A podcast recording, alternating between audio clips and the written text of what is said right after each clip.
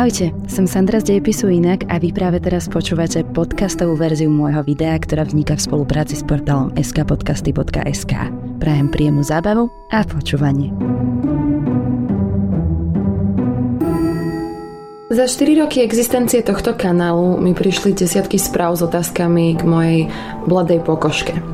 Podľa niektorých som taká bledá, že až splývam so stenou a niektorí z vás sa domnievajú, že trpím anémiou. Popravde som sa vždy nad tým len pousmiela, pretože Veď pozrite sa sami.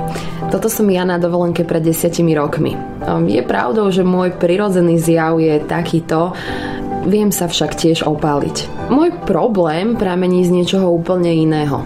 Za ostatných 7 rokov som nebola ani raz na dovolenke a väčšinu svojho času trávim buď v obchode oblečená v dlhorukavom bielom plášti alebo v izbe za knihami, pred počítačom a pripravujem a nahrávam videá. A samozrejme toto štúdiové osvetlenie tomu tiež pridáva svoje. Na celej tejto situácii ma však zaujal úplne iný aspekt a tým je relatívnosť ideálu krásy naprieč našimi dejinami. Dokonca aj taká vec, ako je opálenosť, má svoje kultúrno-historické pozadie. A to, čo dnes považujeme za neatraktívny, ba až chorý prejav bledosti, bol kedysi znak vznešenosti a dokonalosti.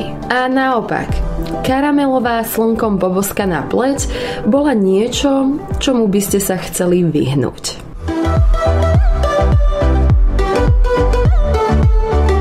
Inak počuli ste niekedy o tom, že by v minulosti ľudia zomierali na rakovinu kože? Nie? Viete, aké bolo ich tajomstvo? No, žiadne. Jednoducho rovno zomreli.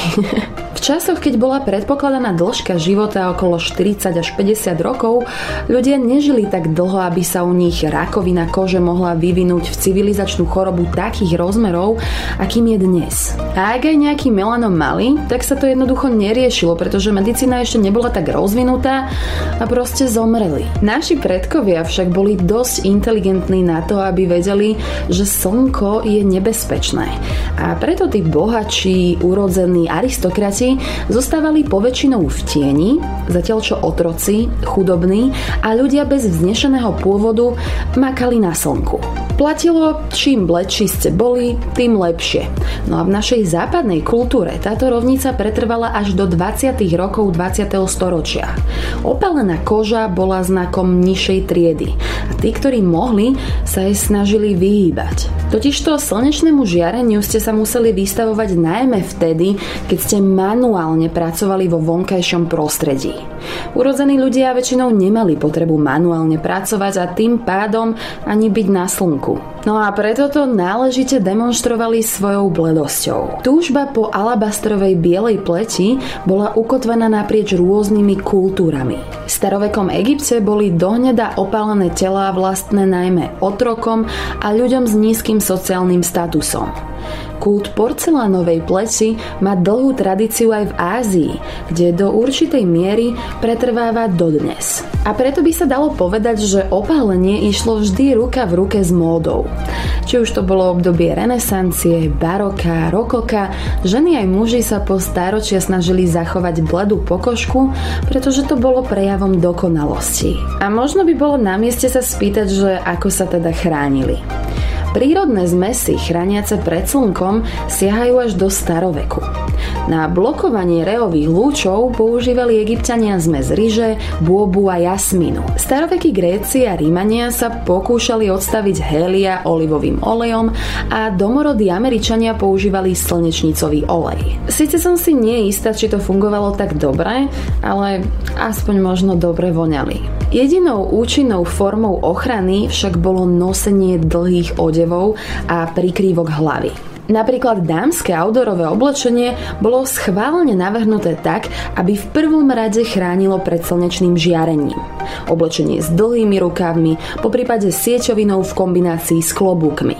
Používali sa aj šatky na hlavu a slnečníky. Byť bledý bolo v móde veľmi dlhú dobu. V alžbetinských časoch dokonca zachádzali do takých extrémov, že používali bielobu olovnú, vyrábanú z bieleho olova a octu. Nielenže chránila pred slnečnými lúčmi, ale taktiež dokázala zosvetliť tón pleti a ako bonus ste dostali otravu olovo. Svetlý výzor sa dal dosiahnuť aj inými spôsobmi, používaním arzenu a rôznymi inými zosvetľovacími práškami. Preferencia krásnej bledej pleti takto pokračovala až do viktorianskej éry. Začiatkom 20. storočia sa však začali uznávať terapeutické prínosy slnečného žiarenia. V roku 1903 bola Nilsovi Finsenovi udelená Nobelová cena za medicínu za jeho fototerapiu svetlom.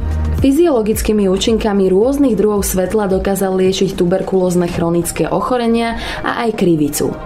Zistil totiž, že nedostatok vitamínu D je príčinou krivice a vystavenie sa slnečnému žiareniu umožňuje produkciu vitamínu D u človeka. Od tohto momentu sa zdravotné prínosy helioterapie dostali do popredia a z opaľovania sa stala žiaduca aktivita pre majetné sociálne vrstvy. V 20. rokoch 20. storočia sa módna navrhárka Coco Chanel spálila pri návšteve francúzskej riviery. Zaspala na slnku a keď prišla potom domov opálená, tak jej známym obdivovateľom a priateľom sa tento vzhľad zapáčil. Možno ich aj ona sama presvedčila, že tento malinký prešlap je vlastne módny a preto si aj oni začali osvojovať tmavšie tóny pleti. Opálená pokožka sa teda stala trendom, čiastočne aj kvôli koko a úzkej vrstve prominentov, ktorí túžili po novom životnom štýle. Parížania sa zase zamilovali do speváčky, ktorá bola preslavená svojou karamelovou pokožkou pokožkou. Volala sa Josephine Baker a jej tmavšia pleť sa veľmi rýchlo začala idealizovať. Tieto dve ženy boli teda vedúcimi osobnosťami transformácie, ktorá z opálenej kože spravila módny, zdravý a navyše luxusný doplnok vzhľadu. Jean Patou to využil a v roku 1927 uviedol na trh prvý olej na opalovanie s názvom Ville de Chaldy. V roku 1932 austrálsky chemik Milton Blake vytvoril po 12 12 rokoch experimentovania vo svojej kuchyni ochranný krém proti slnku. A o 4 roky na toho chemik Eugen Schuller vylepšil. Eugen okrem iného vynašiel farbu na vlasy a založil značku L'Oreal. Počas druhej svetovej vojny sa do súprav na prežitie pridávala aj červená veterinárna vazelína, v skratke Red Vet Pet, ktorá pôsobila ako opaľovací krém a poskytovala ochranu pred ultrafialovým žiarením. V 40. rokoch sa v časopisoch pre ženy začali objavovať reklamy, ktoré podporovali opaľovanie ako voľnočasovú aktivitu, ale zároveň aj ako liek na všetko od tuberkulózy až po únavu. Medzi tým Benjamin Green zmixoval Red Vet Pet s kakaovým maslom a kokosovým olejom a vznikol z toho vzorec, ktorý sa nakoniec stal najznámejším krémom na opaľovanie, tzv. copper tone. V 50. rokoch začala narastať plážová kultúra a baby boomery uverili tomu, že nie je nič lepšie ako mať dostatok peňazí a celé dni len sedieť na pláži.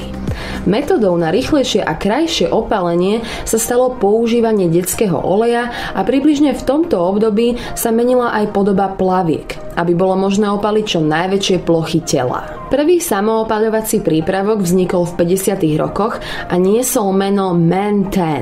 Jeho používanie však často viedlo k nežiaducemu a neprirodzenému oranžovému sfarbeniu. Spoločnosť Coppertone v roku 1953 uviedla na trh opaľovací krém s kresbou malého blondiavého dievčatka s kokršpanilom zaveseným na spodnom dieli plaviek, odhalujúc tak jej opálenie.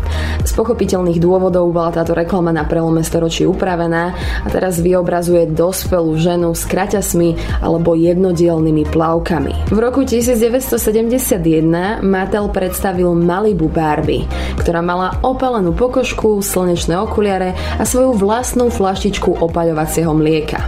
No a v roku 1974 sa opaľovacie krémy začali hodnotiť na základe faktoru ochrany pred slnkom. Napríklad faktor 15 znamená, že Jedna petnastina žiarenia sa dostane na pokožku za predpokladu, že sa opaľovací krém aplikuje rovnomerne v hustej dávke na určitú plochu. Účinnosť opaľovacieho krému sa dá určiť aj vynásobením čísla faktoru s časom, ktorý je potrebný na spálenie bez opaľovacieho krému. Pre jednotlivca je to vo všeobecnosti 10 minút. Pri rovnakej intenzite slnečného svetla s aplikáciou krému s ochranným faktorom 15 to bude trebať až 150 minút. Je však dôležité si uvedomiť, že opaľovacie krémy s vyšším faktorom nie sú na pokožke automaticky dlhšie účinné než tie s nižším faktorom. Funguje to tak iba vtedy, keď sa opakovane aplikujú. V závere 70. rokov sa zaviedla celá škala klasifikácie opaľovacích krémov s 15 stupnicou a rovnako sa začali objavovať aj prvé solária. No a v roku 2007 v Spojených štátoch existovalo až 50 tisíc solárií a stalo sa z nich odvetvie s hodnotou 5 miliard dolárov. Navyše ešte vytvorili akýsi pomocný biznis model pre krémy na opaľovanie v interiéroch. Vo veľkom sa začali predávať aj zosilňovače, urýchľovače a bronzery. Odtedy sa však interiérový opaľovací priemysel začal obmedzovať najmä kvôli zdravotným predpisom. V Číne sa dodnes považuje opalená pokožka za známku chudoby a nižšej triedy. A v roku 2012 sa tam z dôvodu ochrany tváre pred účinkami slnečného žiarenia stali najobľúbenejším tovarom lyžiarske masky. A ešte taká zaujímavosť na záver. Za jedným z viacerých vysvetlení slovného spojenia má modrú krv je skrytý práve tento fenomén. Výrazne biela až takmer priesvitná pokožka v kráľovských rodinách umožňovala oveľa výraznejšie vyniknúť žilám a tepná. V súčasnosti je svetlejšia koža trendom iba v krajinách, kde majú od prírody snedú pleť. V našich podmienkach bude mať opálenie stále nesmierne dôležitý priestor, pretože je dlhodobo symbolom toho, že sme si mohli dovoliť tráviť čas na slniečku. Paradoxne však na tom nie je nič zdravé. A svedčí o tom aj to, že od 70. rokov ruka v ruke s oslabením ozonovej vrstvy začali pribúdať aj prípady rakoviny kože. Vedci zistili, že za to môže ultrafialové žiarenie. UVA a UVB lúče sú síce zodpovedné za vašu opálenosť, ale rovnako aj za starnutie pokožky, za spálenie, rakovinu alebo aj poruchu zraku. Takže nezabúdajte prosím na to, že aj napriek tomu, že máte dobré predispozície na opálenie, vaša pokožka to znáša možno dobre a idete pekne do čokoládkova, že vyzeráte aj atraktívnejšie a možno aj chudšie, tak aj napriek tomuto všetkému, vďaka modernej medicíne, tu budete o čosi dlhšie než tí starovekí egyptiania a preto majú lúče slnka oveľa viac času na to, aby poškodili DNA vašej pokožky, podporili v nej rakovinu a urýchlili stárnutie.